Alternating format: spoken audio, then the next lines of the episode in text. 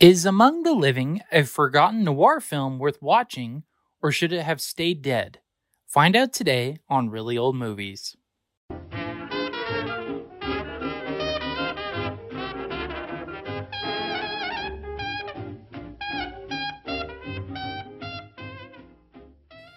Welcome to Reely Old Movies. I'm your host, Harrison Scullin, and today I'll be discussing the film Among the Living from 1941 as part of my Arthur Lyons Film Noir Festival specialty episodes. For the next few weeks, I'll be reviewing each of the four films I watched at that film festival, and this is the first. So, some essential movie details. Not much is really known about the production of this film. It only runs about 67 minutes long and is very, very low budget. It's really a B movie to the full sense of the word. What you do find is that this was just a movie kind of made at the last second. It's one of the many hundreds of movies that that were being made by Paramount during this time. Um, they turned out hundreds of movies a year. This is just one of the many. So the basic plot: John Raden and his family attend the funeral of his father. John's father is buried next to his twin brother Paul, who is thought to have been dead, who's thought to have died when they were 10. As it turns out, Dr. Saunders uh, lied on the death certificate and has been keeping Paul hidden inside an insane asylum for all these years. Paul gets agitated with Pompey, his caretaker, and chokes him to death, then escapes the house. Paul doesn't understand the real world and acts in an almost childlike manner, but he has gone completely insane, and any noise that bothers him, he will strangle the person until they are dead. He becomes obsessed with finding his twin brother John so that they could be reunited, and so he goes to the factory that the family owns. Paul gets a girlfriend and then and they go on continuous dates with each other. Paul wanders into a bar one night and he flirts with another woman who he ends up strangling because she started screaming at him, which reminded him of when his mother screamed to death many, many years ago. Paul tries to hide with this girlfriend with his girlfriend, but eventually the town figures out there's a serial killer on the loose.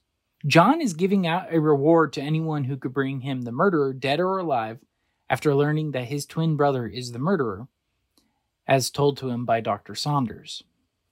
Paul is convinced to go to the abandoned asylum with his girlfriend Millie so she can get the ransom money.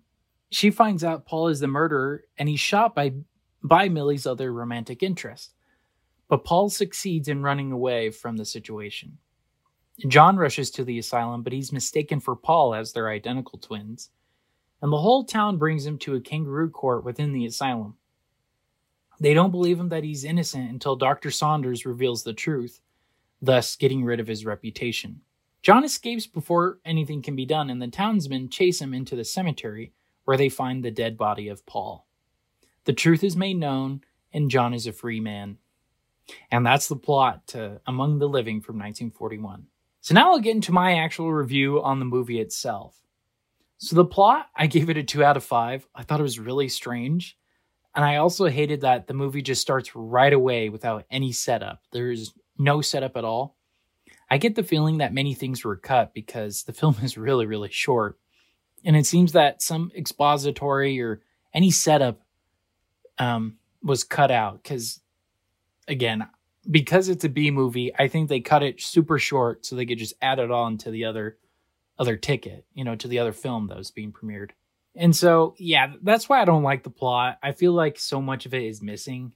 It's a really strange plot. It's kind of a, a mix of noir, uh, gothic horror, as as uh, Alan Rode said at the film festival. He says it's more of like a gothic horror, and that Alan Dekker, who plays uh, both John and Paul, is just a really eccentric person, really eccentric character. and so, yeah, it's a really strange movie. In regards to the acting, I gave it a one out of five. I thought Albert, uh, he's super campy as an actor, especially when he's playing as Paul it's just laughably bad. It's like as bad as Tommy Wiseau in The Room. Like it's on that level. It's enjoyable, but it's just bad. You know, we're supposed to be scared of him, but it's just so over the top and so crazy that all you could do is just laugh at him.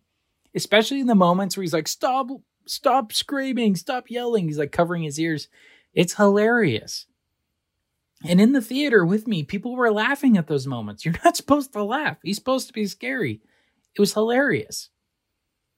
Uh, the best actress in the the best actor in the movie I thought was uh, Susan Hayward, who played Millie. She was hilarious. Um, no nonsense, uh, really, you know, kind of slapped Paul around. It was pretty hilarious. And I thought their relationship was probably the funniest part of the whole movie. And she made it enjoyable, but she's not in it very much, considering the movie's only 67 minutes long. A lot of it has to do with Paul.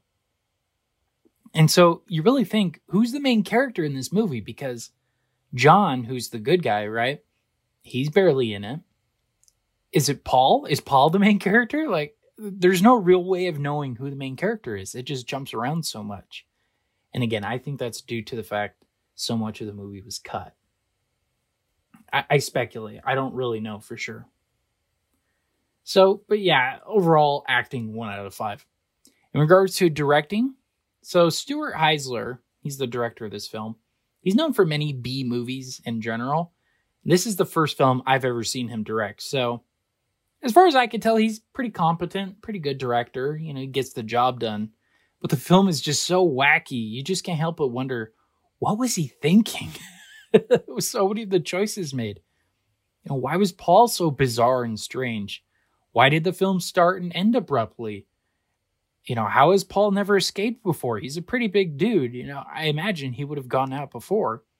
It was just really weird why they're even hiding Paul in the first place. They don't really explain why It's pretty bizarre.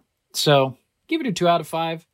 Um, I mean, he got the scene set up. He got, you know, he did the job. That's why I gave him a two out of five. Because it wasn't terrible directing, I guess. He did what he could with what he was given. I'm not sure if he was the writer or not, but in uh, regards to cinematography and special effects, I also gave it two out of five. Very low budget. You could tell the whole thing was done in a studio. Um, there were like what three sets the whole movie. It was very very low budget, and uh, yeah, nothing spectacular. And then in regards to music, I gave it one out of five. There's hardly any music at all. It's pretty quiet of a movie in regards to that, and it's music that they have. I'm sure is just stock music, just stock uh, movie score music. like I said, it's very low budget, so I imagine it's nothing new or creative. All right. So overall, that brings my Letterboxd score to a 1.6 out of 5, which I'm rounding to a 2 out of 5, but it's barely a 2 out of 5. This was a 1.5. I would have left it as a 1.5. Would I recommend it? You know, oddly enough, as much as I thought the movie was strange and bizarre, it's like watching The Room or Batman and Robin. You know, it's so bad that you just have to see it. It's just bizarre. it's not amazing at all, but it's hilarious how serious they tried to take it and just how how dumb it really was. I'm having a hard time keeping my composure. It was just so ridiculous and so strange. Um, so I don't recommend it for you know, uh, artistic reasons or anything like that. If you want a good laugh and have an hour or so to kill, this will this will fulfill your need. this this is a good 67 minutes. Um I don't know if I'll ever buy this movie to be honest. I might just for the fact that I saw it at this film festival and thought that was pretty cool. But I don't know, man. It was such a weird movie. Well, those are my thoughts and feelings on uh, Among the Living from 1941. Thank you so much for listening to today's episode. Make sure to subscribe to our Instagram and Facebook at Reely Old Movies, where I discuss details about the week's particular film. New podcast episodes are released Saturdays at 8 p.m. Pacific Standard Time on Apple Podcasts, Spotify, and Amazon Music. All right. Well, thank you so much for listening to today's episode. This has been Reely Old Movies. I'm your host, Harrison Skolin. Take care.